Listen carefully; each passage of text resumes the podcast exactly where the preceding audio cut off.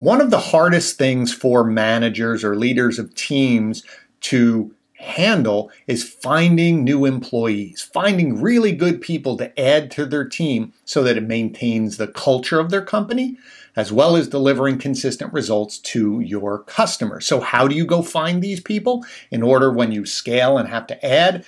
You keep everything moving in the right direction? Well, I'm going to help you with some tips in today's video.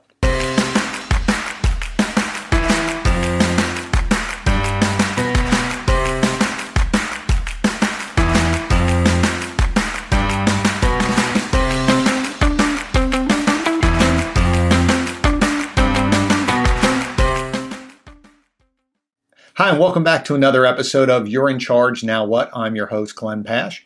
The goal of this channel, as you know, is to help those of you that find yourself now in charge of a team, a division, or even a business build the skills necessary to lead high performing teams.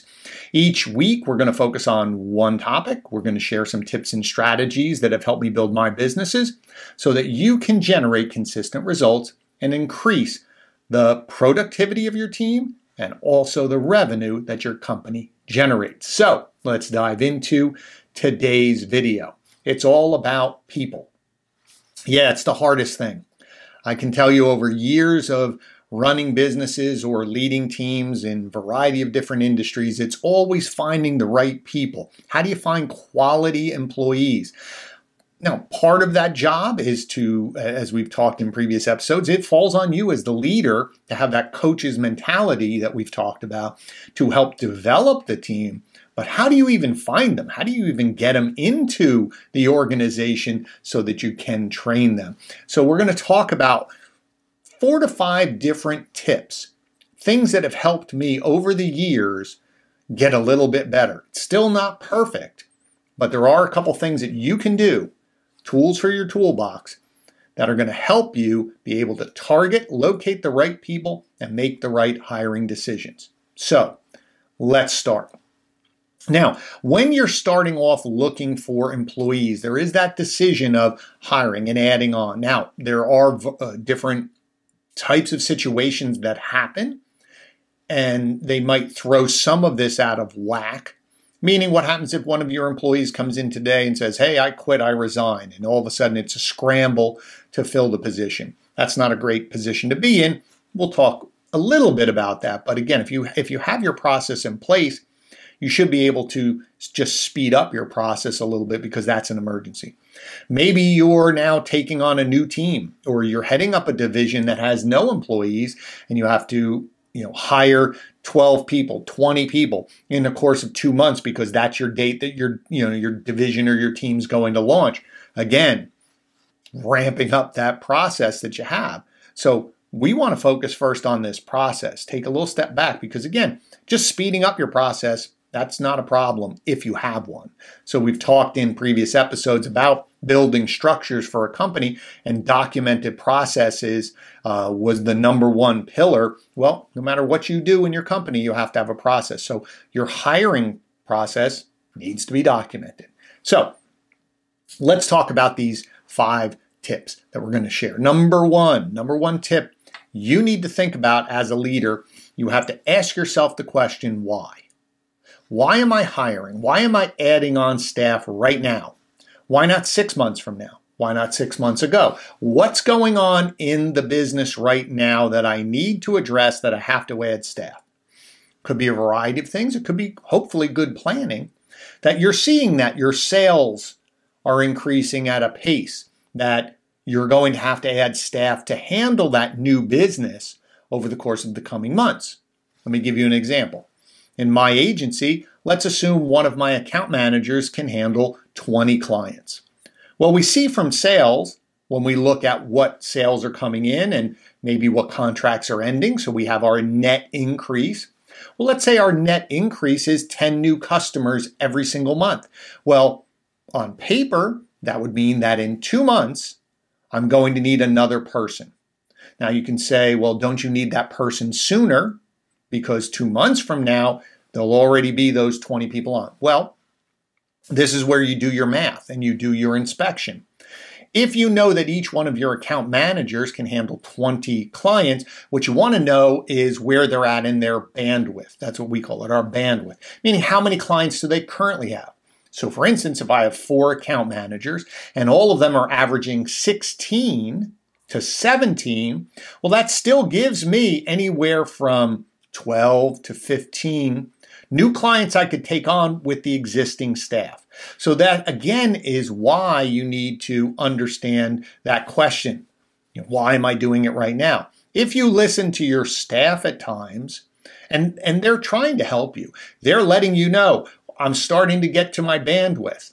But you want to look at it as an owner because every time you add a new person onto your P&L, that's an expense and you need the revenue there now to be able to cover that expense. Now, you may turn around and say, well, I have to hire this person now because it's going to take them two months of training to be able to handle a full workload. Again, we've talked about that before. Reverse engineering that process.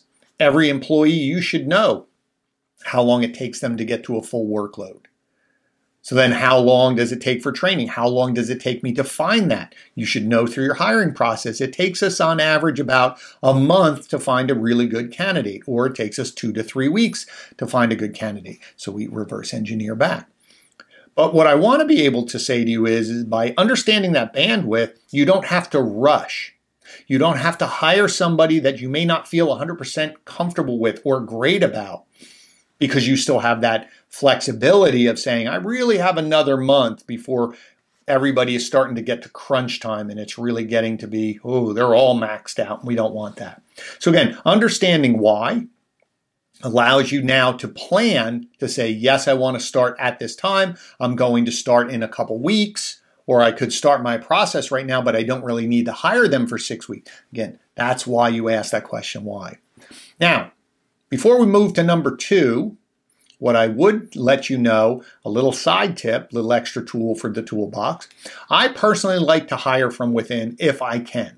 So before I go outside, which is what we're doing now in step number two, we're creating that ad to go out and let people know we're hiring. I try to hire from within. It saves me time because the people understand the culture of the company, they know how to work, they understand the business. So that saves me that time and I always like to promote from within, let people step up. A lot of my staff currently on my team started in one position and now they've moved up to do other things.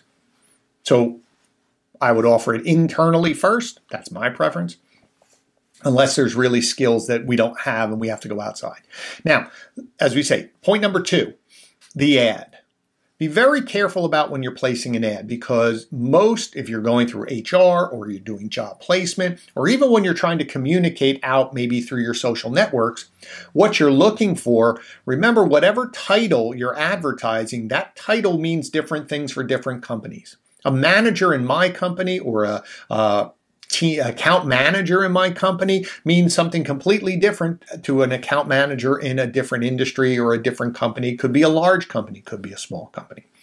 Understand whatever that title is, in your ad, you need a description. And what the description should be is not just the skills, but what the day to day is. For example, if I was looking for an inside salesperson, there's two different ways that a salesperson could handle opportunities. Either they do the prospecting themselves and then go find their deals and go close their deals, or someone else is doing that prospecting for them and they're given people who are warmed up. They understand what's going on, they're interested in the product, and then the salesperson takes over. Two separate skill sets. But if I just say inside sales, I'm going to get people, either one of those groups, that may not work out. So again, I want to save time in my third step, which is the screening process. So again, for your ad, understand that the title is going to mean different things to different people. Make sure that you have very specific, you know, uh, description of what their role is, not just the skills or the experience they need. Number three, screening process. Well, this is actually three and four, but the screening process initially, if you, if at all possible, have help. Right? If you're the leader of the team, maybe you have to be the one screening and doing all of the hiring. Uh, as an owner of a company now, I used to do all the hiring, I did all the screening, but I've uh, trained other people to do that. It's also beneficial that other team members are involved with initial screenings. The reason is, again, as I just said earlier, you could have applicants that don't understand the job. I can't tell you how many times over the years that I have put been very specific about the qualifications or experience, and I'd still get resumes from people and almost to the point of going, Did you even read the ad? So my point is, in your screening process, try to get rid of all of those so you have a core group that you like. Now, once you've done that, I personally, for me, it's worked better to do phone interviews before I do in person. In person interviews take a lot of time, take a lot of resources, people away from their work. I'd rather do a phone interview. Uh, it allows me to ask some questions and do that first round of screening because if someone is not right, I'd like to be able to do it on the phone. Saves them time too, coming all the way down to find out that the job is not what they thought it was. So be respectful. But what I also like about doing the screening is I'll give you two questions to ask every single person that you interview. It will save you time. Number one, what do you know about my company? The reason that is, you'd, you'd, be astonished how many people have sat in front of me when I've asked that question who say, Oh, I think you're an, you know, you do some marketing agency. Well, what type of clients do we work with? Well, I don't know.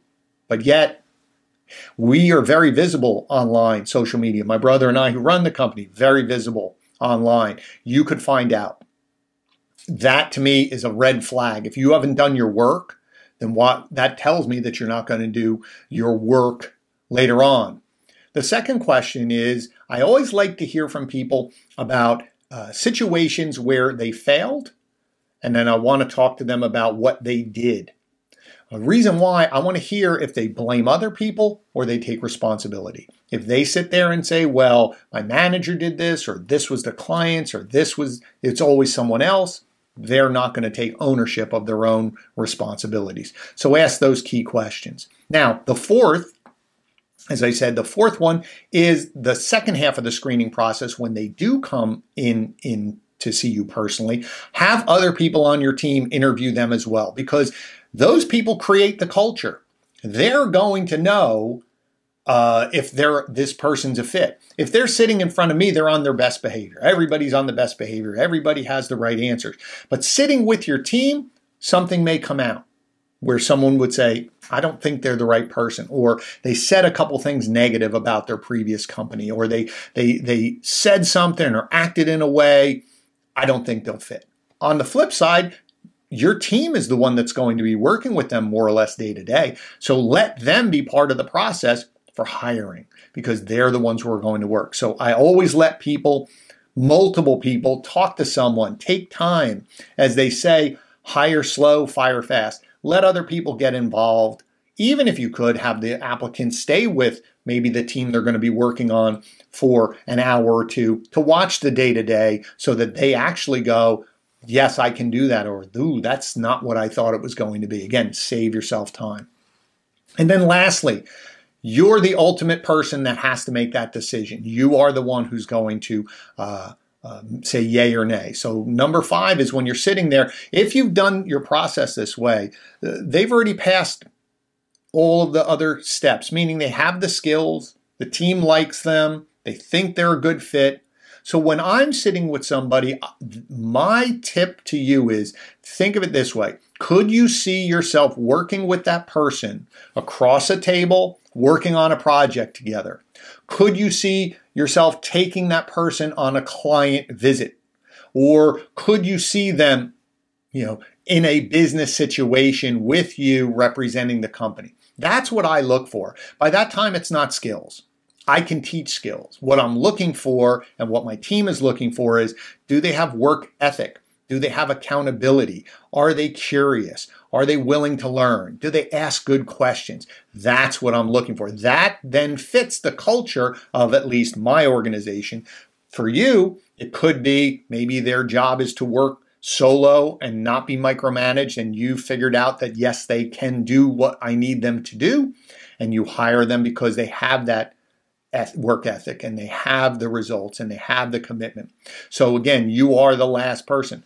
Now, the last tip I'm going to give you here as we wrap up today is trust your gut. I can't tell you how many times I have screwed it up the voice inside my head, I'm sitting here in front of somebody and the, something about it just isn't right. But mentally, I've just convinced myself that no, I need to hire, or well, this is as good as I've gotten in terms of quality candidates. And well, I have to get back to work. So every single time it fails.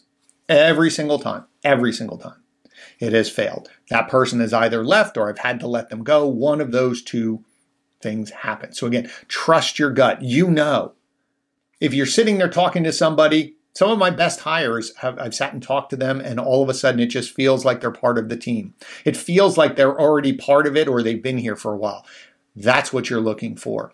Anything that is a flag, you postpone your decision. Have them come back in 2 days. Sit on it. Think about it. Have them come back. They'll be a little more relaxed. You'll be a little more relaxed and you'll really find uh, if they're a right fit for you. So, again, in summary, Number one, we want to ask ourselves why. Why are we hiring right now? Why do we need this staff? Do we need this staff right now? Number two is the ad. Make sure you remember the title could mean a lot to a lot of different people. So, again, we want to put a little bit of a description of what the day to day is, what you need them to do. Number three is screening. I do a phone screen first, get rid of uh, some of the people who may not have done their due diligence on your company. Then, when they come in, have multiple people, especially the team they're going to be working with, help in the interview process, and then ultimately trust your gut to be able to have that person join your team. If you follow those steps and you take your time, you'll be able to have the right people on your team. Even if you have to speed up the process, at least if you have your process, you have a direction in order to screen your candidates and find the right people. So I hope you found that valuable. If you did, you know, click the subscribe button, hit the bell. This way you'll get notified every time we have new videos, which come out every Tuesday and Thursday.